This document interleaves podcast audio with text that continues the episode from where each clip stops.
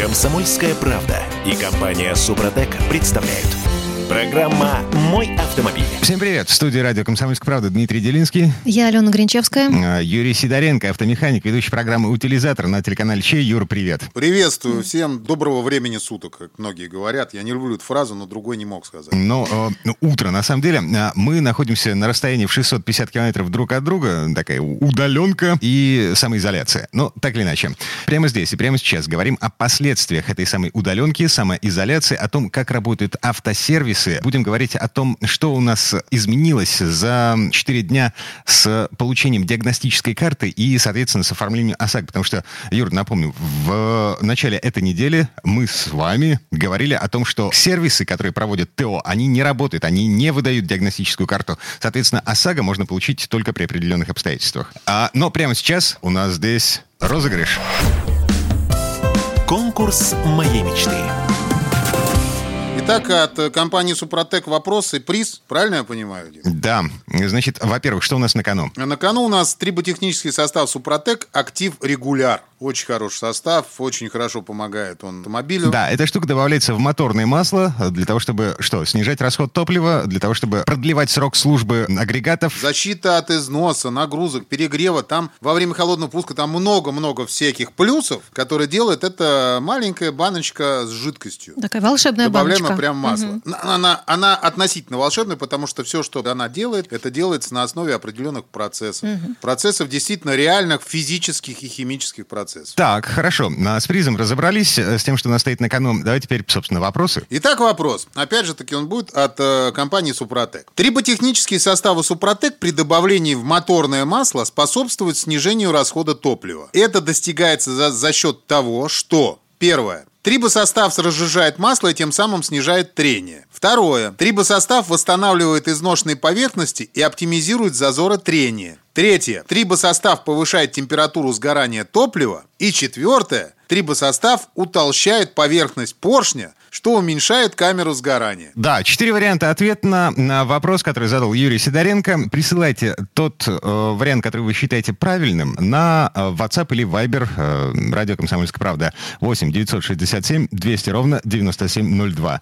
967 200 ровно 9702. А я маленькую подсказку можно дам всем. Вот информацию по вот именно вот этой вот опции состава можно найти на сайте Супротек. Там она есть.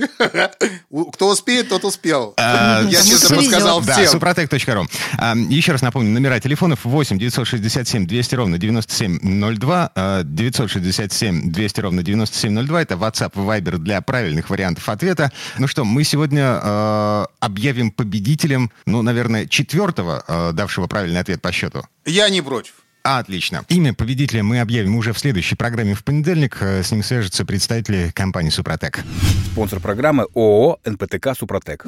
Теперь о главном. О том, что у нас происходит с автосервисами. Напомню, Юрий Сидоренко, э, хозяин автосервиса, у которого есть лицензия на оформление полисов ОСАГО. Что у вас происходит? А, Не только полисов ОСАГО, но и на проведение ТО. Техосмотров. Это основная функция сервиса. Полис ОСАГО, это мы тоже выписываем. Значит, что сейчас происходит? То есть мы пока так и не работаем. То есть официально нам не разрешили работать. Не могу сказать про все регионы нашей страны. В некоторых регионах уже разрешили работать. Я это знаю официально. Опять же, не воспринимайте эту информацию как точную, надо все проверять. Ну вот смотрите. Потому что я это слышал вроде в новостях. Ага, смотри. Я э, сегодня позвонил в свой сервис для того, чтобы записаться на, ну, на шиномонтаж, и мне нужно поменять масло в коробке передач. Вот э, давай послушаем, как это прозвучало. А, Здравствуйте, меня зовут Дмитрий, я ваш постоянный клиент Ford Focus 2. Мне нужно поменять масло в коробке и переобуться. Вот. Сможете ли вы это сделать в ближайшие выходные? Масло ваше, наше. М, Масла, э, ну, у меня нету. Ближайшие выходные это когда? Это 11-12 число. Да, можно будет. На утро желательно. К 10, да? Мгм. Да, вполне. Все, записал. Мгм. Всего доброго. Да, спасибо большое, хорошего дня. Ну вот смотри. Ну, то есть на- тебя записали, получается, тебя ждут. Да, мой сервис вполне ничего себе работает, открыт. Эм, Это Петербург. Это Петербург. На свой страх и риск? Я думаю, что да. Конечно, все сервисы про- проверить, ну, вряд ли смогут, столько народу просто нет. Ну, как бы те сервисы, которые находятся на проездных местах, где это, ну, в зоне видимости, прям с улицы или еще где-то, скорее всего, их просто проверят. Ну, странно, честно говоря, потому что я пока, ну, не осмеливаюсь это делать, потому что штраф реально большой. А есть уже случаи... Штраф реально большой. Штрафование? Да. Официально, могу сразу сказать, официально ничего не нашел подтвержденного ни в интернете, ни на каких-то официальных источниках. По словам людей, которых вот у нас есть по запчастям, у нас есть контрагенты, которые находятся там в разных городах наших, Самара, Саратов, Курс, ну и так далее. Там уже два сервиса, в принципе, были оштрафованы. Хотя они говорят, мы работали как шиномонтаж. М, А по этому поводу, слушай, есть эм, совершенно роскошная шутка, ну там за 100 рублей, за 100 баллов, да. Ам, звонок. Алло, это автомойка? «Э, нет, теперь это аптека. Скажите, пожалуйста, а машину у вас помыть можно? Ну, конечно, приезжайте.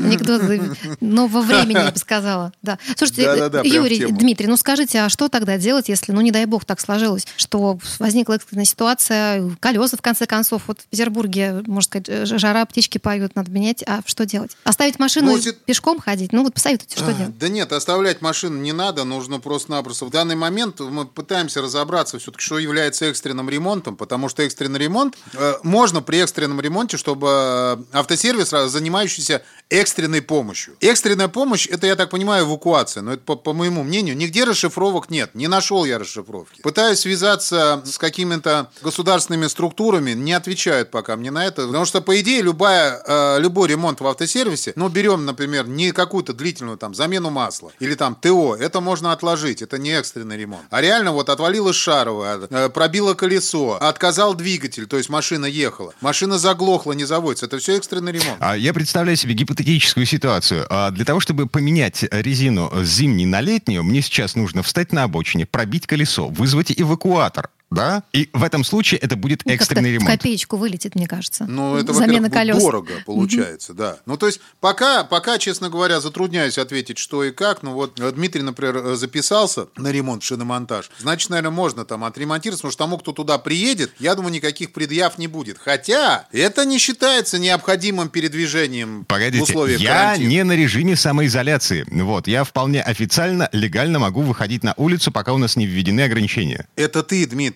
Я говорю про всех людей. У тебя, как сотрудника СМИ, есть официальное разрешение. Я правильно понимаю? А его никто не проверял. Вот за эти две недели его никто ни разу не проверил. Слава богу, это просто значит, пока не проверили. Когда надо будет, они начнут проверять.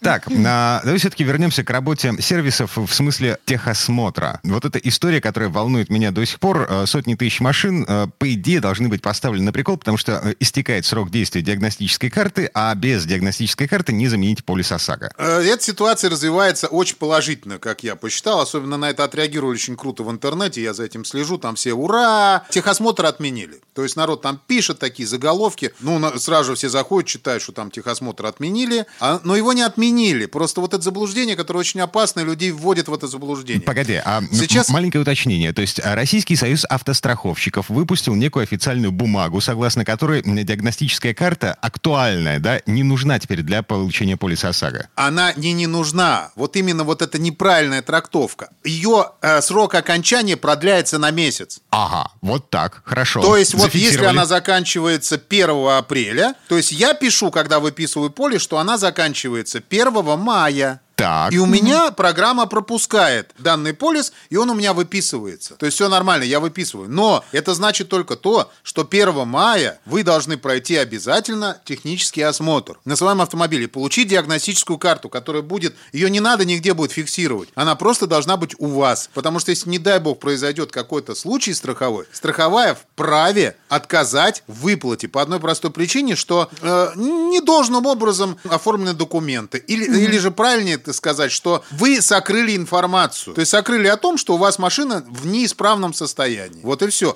И это, э, про это все забывают. Так, а здесь рассчитано больше на сознательность автомобилистов. Ну вот наступит 1 мая, я рукой махну, да и фиг с этой картой диагностической. Полис есть, в общем-то, и все. Э, Совершенно верно. Это только на сознательность людей. Просто мы же все, э, пока гром не грянет, мы же не перекрестимся, грубо говоря. То есть получается так, люди могут спокойно проехать э, вот без диагностической карты и на следующий год сделать ТО и спокойно оформить новое ОСАГО, если не произойдет никакого страхового случая. А вот если он произойдет, вот тогда могут быть, могут быть проблемы. Опять же таки, Некоторые страховые закрывают на это глаза, потому что когда маленький ущерб, да и бог с ним, это не проблема. Но как только ущерб вырастает на определенную сумму, но какую не могу сказать. Я с этим не сталкивался. Но я предупрежден о том, чтобы я людям всем говорил, и я знаю, что такое может быть. У меня людям отказывали уже в выплате. То есть моим клиентам некоторым отказывали, которые вот так вот безалаберно отнеслись к прохождению данного э, техосмотра. То есть мы, я по-старому им сделал, это было до карантина, это было еще раньше. То есть я по-старому сделал техосмотр, сказал им, что надо приехать сделать потом. Естественно, я это в базе у себя не держу, то есть я человек сказал и все. Дальше он сам решает, надо ему делать или нет. Человек не приехал, потом приезжает, говорит, а мне отказали в выплате. Ее правильно, потому что не был сделан техосмотр. Машина технически неисправна. Она не подтверждена. Он говорит, как-то она у меня исправна. Я говорю, она бумага не подтверждена. К сожалению, у нас в государстве пока что бумажка главнее, чем то, что в реалиях происходит. И поговорки есть, не буду их называть, но все их знают. Мгм. Ну, понятно. В общем и целом, мы ждем а, дальнейших разъяснений, дальнейших решений властей по поводу того, как нам а, жить, как пережить а, этот режим самоизоляции, продленный до 30 апреля, а, в условиях, когда, ну, э, есть сейчас возможность легально получить э, полис ОСАГО, но она такая, э, с подвохом, что называется. А, Она нет, она не не без подвоха, все в порядке. То есть реально можно все получить без проблем. То есть они сделали все правильно. Просто надо не забывать, что надо потом обязательно будет сделать. И все. А так получишь все правильно, без вопросов. Юрий Сидоренко, голос разума, во-первых. Во-вторых, автомеханик, ведущий программы «Утилизатор» на телеканале Че. Э, Юр, спасибо. Спасибо, Юрий. Э, Береги себя. Но мы вернемся через пару минут. Будем говорить на тему, которую условно можно обозначить так. Мой автомобиль, моя крепость. Это про то, как обезопасить свою машину в условиях пандемии коронавируса. Рекомендация от Андрея Олега Осиповых у нас впереди. Комсомольская правда и компания Супротек представляют. Программа «Мой автомобиль». А это мы вернулись в студию радио «Комсомольская правда». Я Дмитрий Делинский. Я Алена Гринчевская. А и Андрей Олег Осипов, независимые автоэксперты, журналисты и просто разумные люди, включившие режим самоизоляции. Андрей Олег, привет. Здравствуйте. Добрый день, дорогие друзья. А, Здравствуйте. Да, ну вы слышите, Андрей Олег находится далеко от нас, э, находится дома. В этой четверти часа давайте поговорим о том, э, что, в общем, не только мой дом, не только ваш дом, э, это моя крепость, но и мой автомобиль, вроде как тоже моя крепость. «Форсаж дня».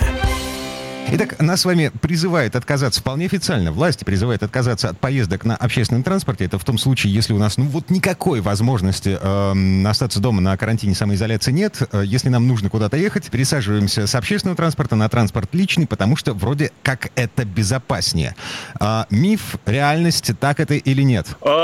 На самом деле, да. Лучше сейчас вообще отказаться, на мой взгляд, от посещения любых общественных мест по той простой причине, что мой автомобиль, моя крепость сейчас в прямом смысле работает эта формула. В любом современном автомобиле есть внутрисалонный фильтр. Чтобы вы понимали, вот размер испугавшего всех вируса варьируется по разным данным в пределах 0,1-0,4 микрон. А, погодите, Ну, Андрей, распотреб- ну как бы основная идея. Машина достаточно герметична сама по себе, чтобы не пропустить внутрь э, всякую заразную дрянь. Да, и она не просто герметична. Вот этот салонный фильтр, который устанавливается в автомобиле, особенно если мы говорим о автомобилях премиум-класса, то есть о салонных фильтрах, которые имеют в своем составе в том числе так называемый уголь, то есть фильтрующий элемент с применением угля, то он на самом деле все вирусы, бактерии и аллергены убирает. Тут главное не ставить машину в режим рециркуляции. Всегда должен быть доступ свежего воздуха э, в ваш автомобиль, потому что тот свежий воздух, который проходит через вот этот фильтр вентиляции салона, он самый тонкий фильтр в автомобиле вообще, он фильтруется и за счет различных, не только угля, но и за счет статического притяжения, которое как раз-таки и создано для улавливания частиц размером меньше 0,5 мкм, а а это как раз-таки уже размер того же самого вируса, то вот этот внутрисалонный фильтр фактически вам гарантирует большую защиту, чем даже маска, которую сейчас все активно пропагандируют. Андрей, Надо а- понимать, Да. да. смотрите, салонный фильтр, ну, есть разница между угольным, да, и тряпочкой. Вот. А Угольный лучше, да, все верно? мгм. Угольный лучше. А Угольный бесспорно лучше. Тряпочка тоже защищает. В какой-то степени.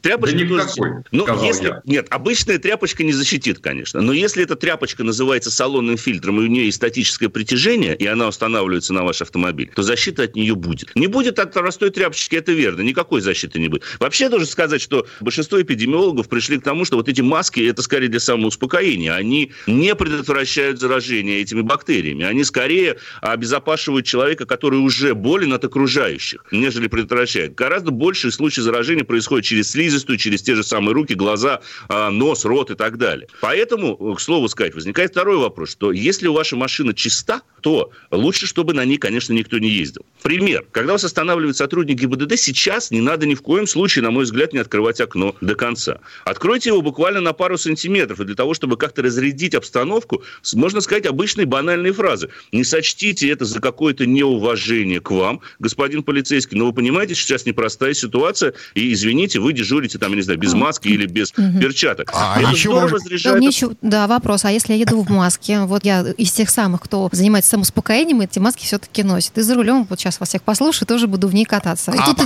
а я вот без лица практически, точнее, с закрытым А лицом. потом этот Да. инспектор требует предъявить права и пытается И сравнить фотографию, фотографию, да. да, Ну, по глазам узнает, наверное, чего. Пожалуйста, ну, во-первых, я опять же повторюсь, не открывайте окно полностью. Я уже не говорю о том, что выходить из машины не надо. Протянули документы, закрыли окошечко. Если он хочет сопоставить фотографию в водительском удостоверении с вашим лицом, закрыли окошечко, сняли маску. Он посмотрел, убедился, что это вы. И все, этого будет более чем достаточно. Ну и к тому же глаза, разрез глаз, нос, лба, та же самая прическа, а, даже с маской на лице, ну, позволяют с э, вероятностью процентов 60 удостовериться, что это именно таки вы, а не какой-то другой человек управляет автомобилем или изображен на водительском удостоверении. Но это мы утрируем, да? Ну да. Слушайте, а Конечно, если, друзья. есть- а если какая-то статистика, стали ли реже инспекторы останавливать водителей в последние недели? И может, у вас такие наблюдения есть? статистики нет, Мгм. но, конечно, реже. Э, Вне всякого сомнения. Во-первых, их стало меньше, к счастью. Вот даже на красный свет некоторые ездят. А во-вторых, конечно, они останавливают реже. И реже. И тоже, так сказать, заботясь, вероятно, и о своем здоровье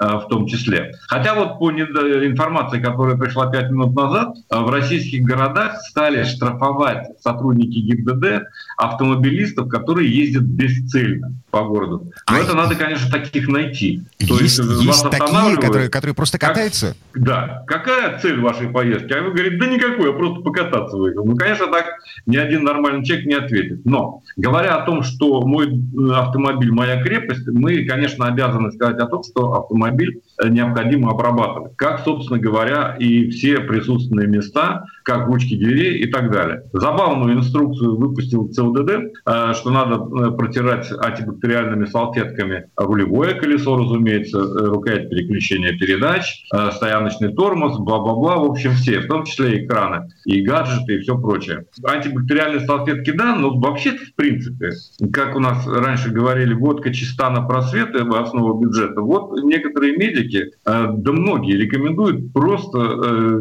смачивать э, чистую салфетку водкой и спокойно протирать. Правда, при этом лучше не попадаться ГИБДДшнику. Да, вот я представила запах, который будет идти от моей машины Да. в Он приборной быстро панели. выветривается, могу вам сказать. Водку ведь использовали и как стеклоочиститель в свое время, когда э, стеклоочищающей жидкости было не найти.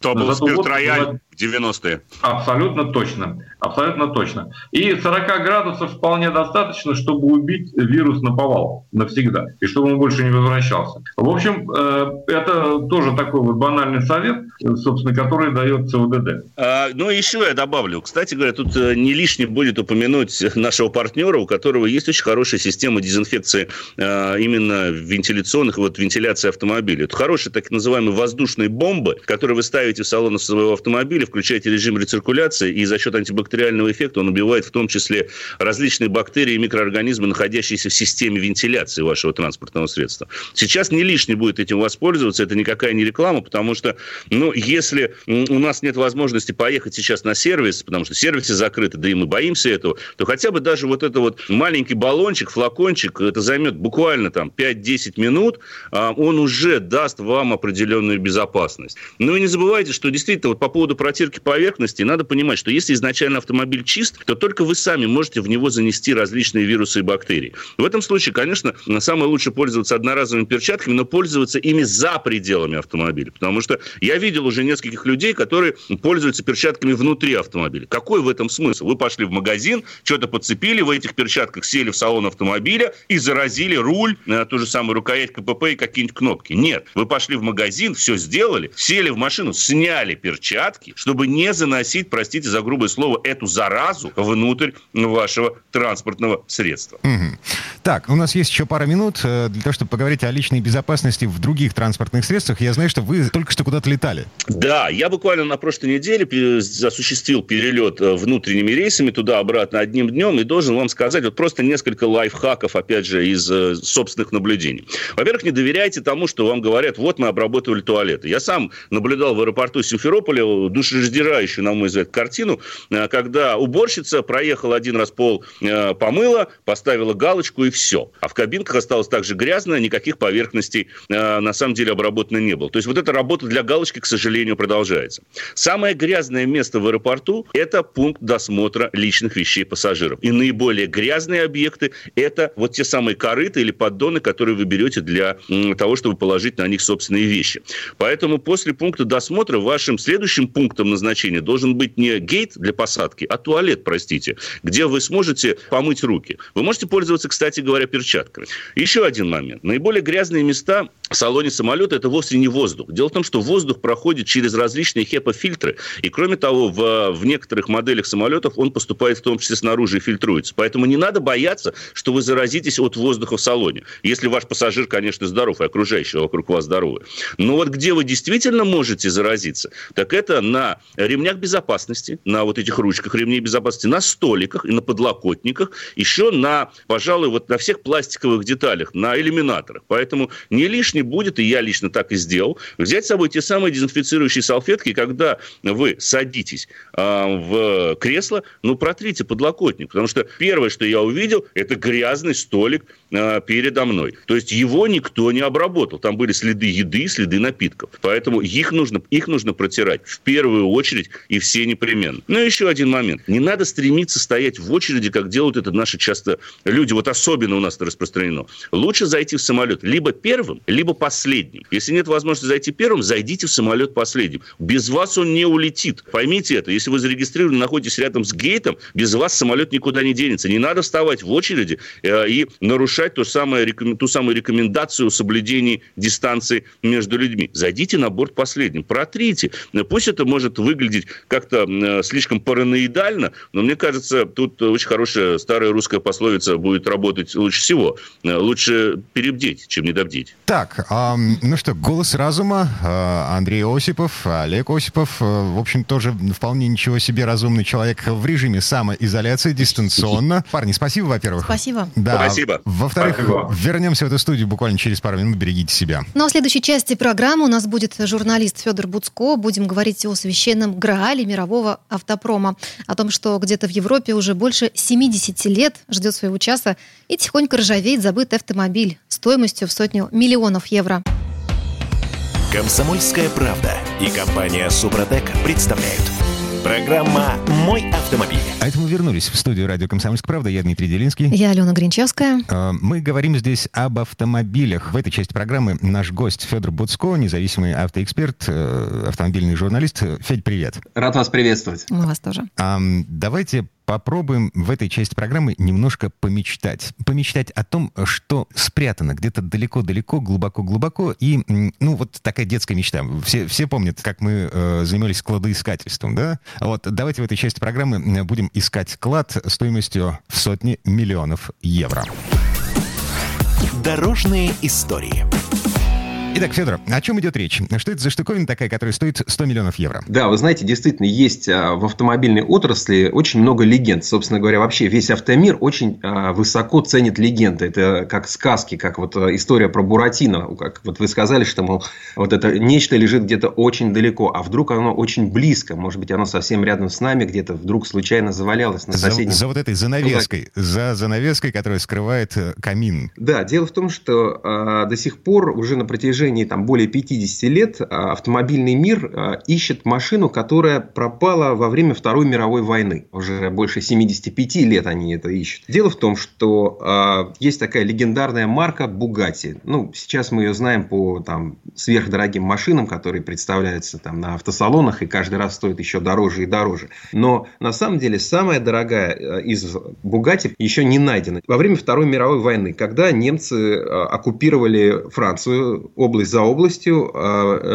Жан Бугати, владелец автозавода, который делал такие особенные спортивные автомобили, был вынужден покинуть и вывозить весь свой завод. И, собственно говоря, при этом в 1940 году свою собственную машину он погрузил на поезд эвакуационный и поехал куда-то в сторону Атлантического побережья. А что это за его собственная машина? Дело в том, что в конце 30-х годов э, были выпущены несколько моделей э, серии 57 Атлантик, которую также называли э, черным автомобилем, э, Voiture Noir по-французски. И э, вот по оценкам экспертов сейчас такая машина может стоить около 100 миллионов долларов. А, Дело Федор, том, что... сразу вопрос. А до наших дней что-то из этих машин нескольких дошло, я так понимаю? Да, дошло. И все они украшают коллекции американских миллионеров, или вернее даже скорее миллиардеров, потому что каждый из этих автомобилей в свое время принимал участие в очень престижном и очень таком красивом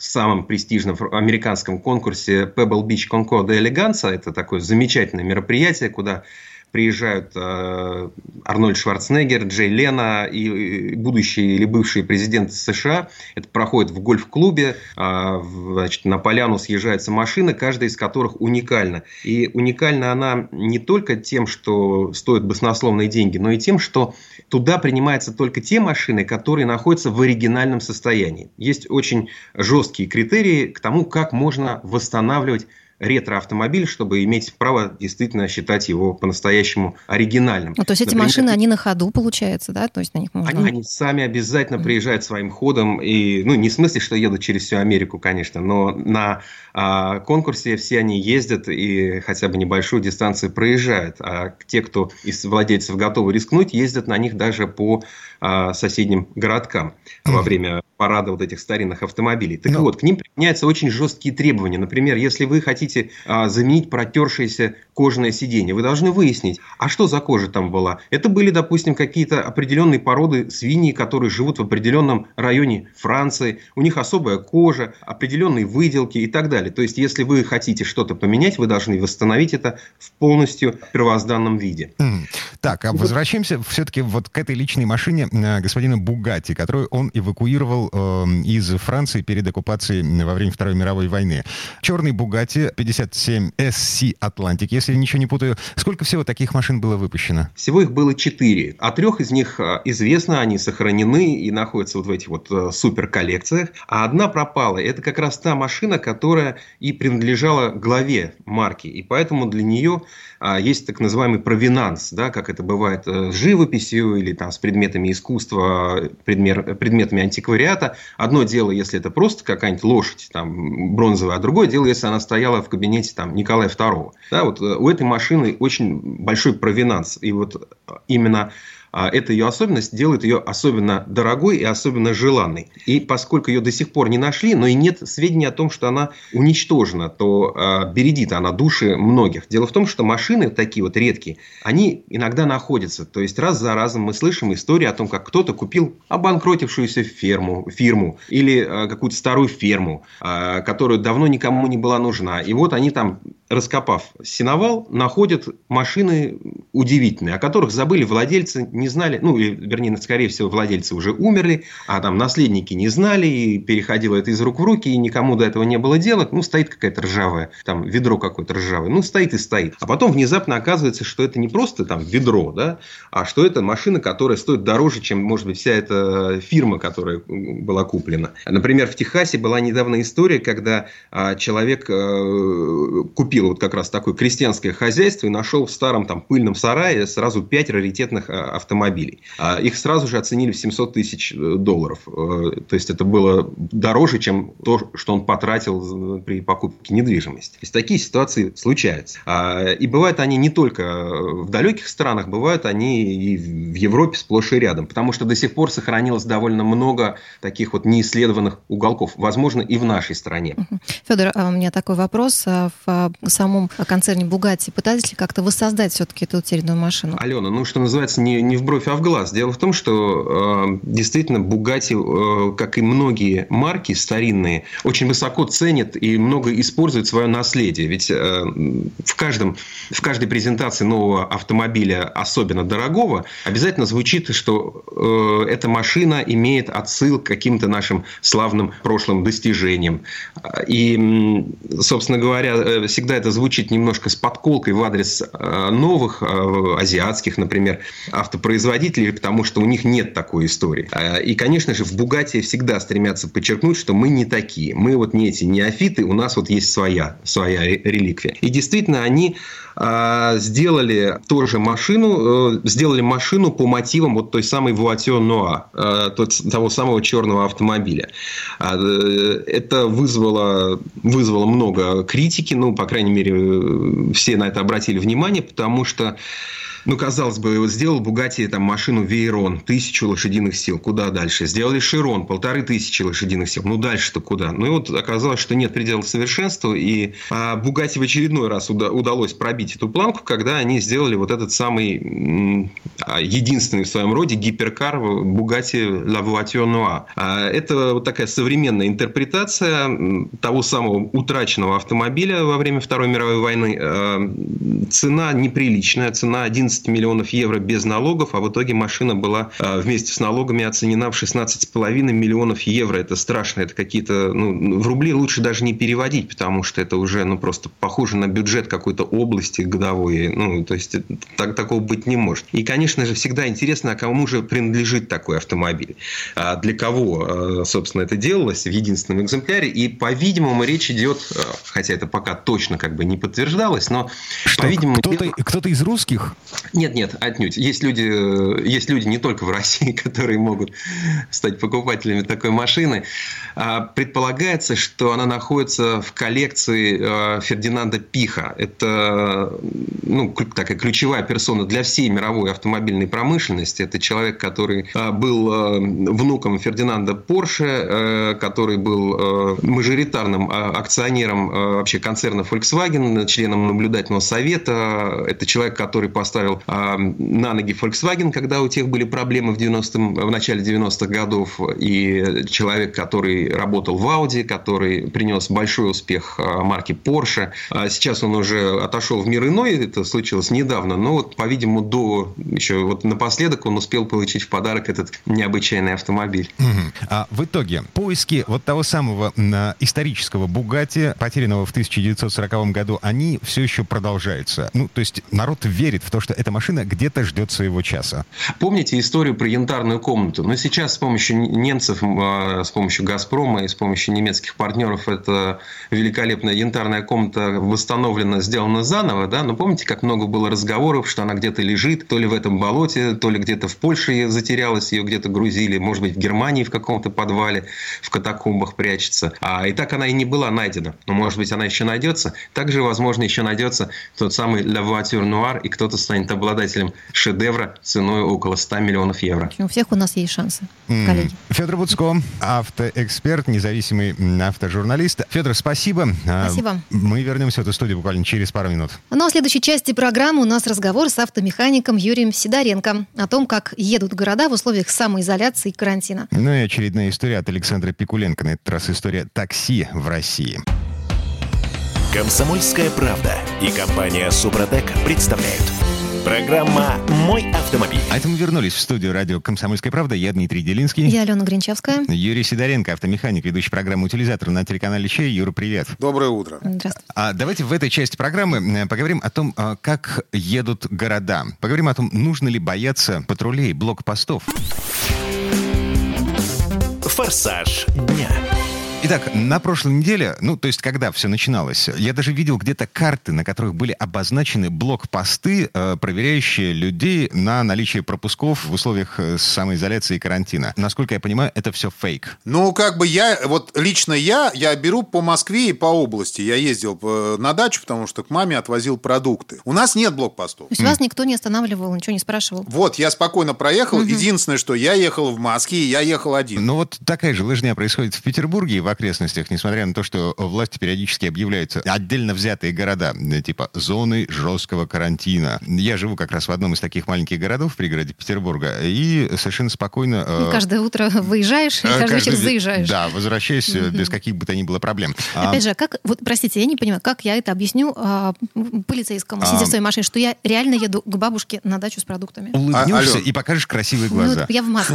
И, Ален, может быть, в очках. Смотри, очень просто это все объясняется. Конечно, там кто-то мне говорил, что надо... Я с собой взял документы на дачу. На всякий случай. Я всегда страхуюсь, прежде чем ехать. Я понимаю, что это меня не спрашивают, но это у меня есть. Но вообще, если ты... Вот я просто беру по Москве. Если я нахожусь на востоке Москвы, да, а за продуктами я почему-то уехал на, грубо говоря, на, на запад. Ну, естественно, это глупо будет смотреть, сказать, что я приехал сюда за продуктами. Они скажут, дорогой мой, тут между вами два часа ехать надо. Должны они верить на слово, потому что, в принципе, все эти нормы, все эти меры, они вводятся не для того, чтобы нас покарать, для профилактики, для того, чтобы нас предупредить. И они не призваны покарать им. Не факт, что они должны прийти и оштрафовать кучу людей. Нет, ни в коем случае. То есть, и они, и, как правило, даже кого останавливают, вот я видел, э, то есть не видел, а мне тоже говорили, остановили и объяснили. Объяснили, что нельзя, попросили не ходить туда-сюда. Человек говорит, я в аптеку. Хорошо, в аптеку, пожалуйста, да, вопросов нет. Помойте руки, там, перчатки, все снимите аккуратно. Все рассказали, как сделать. Очень культурно, без вопросов.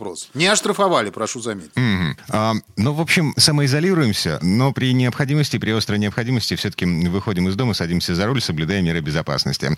Юрий Сидоренко, автомеханик, ведущий программы «Утилизатор» на телеканале Че.